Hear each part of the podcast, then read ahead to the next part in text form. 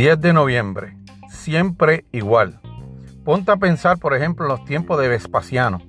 Verás lo que hoy, gente que se casa, forman una familia, enferma, mueren, guerrea, celebran fiestas, trafican, cultivan la tierra, adulan, se ensorbecen, recelan, intrigan, desean que otros mueran, refunfuñan contra el presente, andan enamorados, atesoran, ambicionan el consulado, el imperio.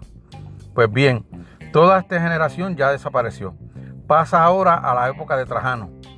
Repítase lo mismo. Marco Aurelio.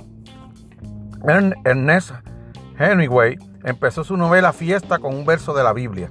Una generación va y otra generación viene, mas la tierra permanece para siempre. El sol sale y el sol se pone. A su lugar se apresura y de allí vuelve a salir. Su editor diría que ese pasaje contenía toda la sabiduría del mundo antiguo. ¿A qué sabiduría se refería?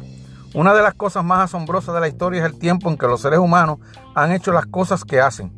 Si bien ciertas actitudes y prácticas han desaparecido, lo que resta es la gente.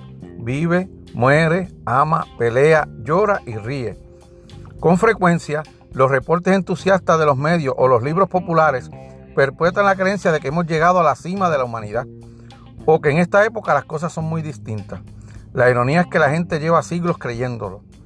Los fuertes no aceptan esta noción. Saben que con eh, contadas excepciones las cosas siguen siendo igual.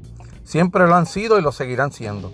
Eres como quien te precedieron. Eres una escala breve hasta que llegan los que siguen después de ti. La tierra permanece, pero nosotros vamos y venimos.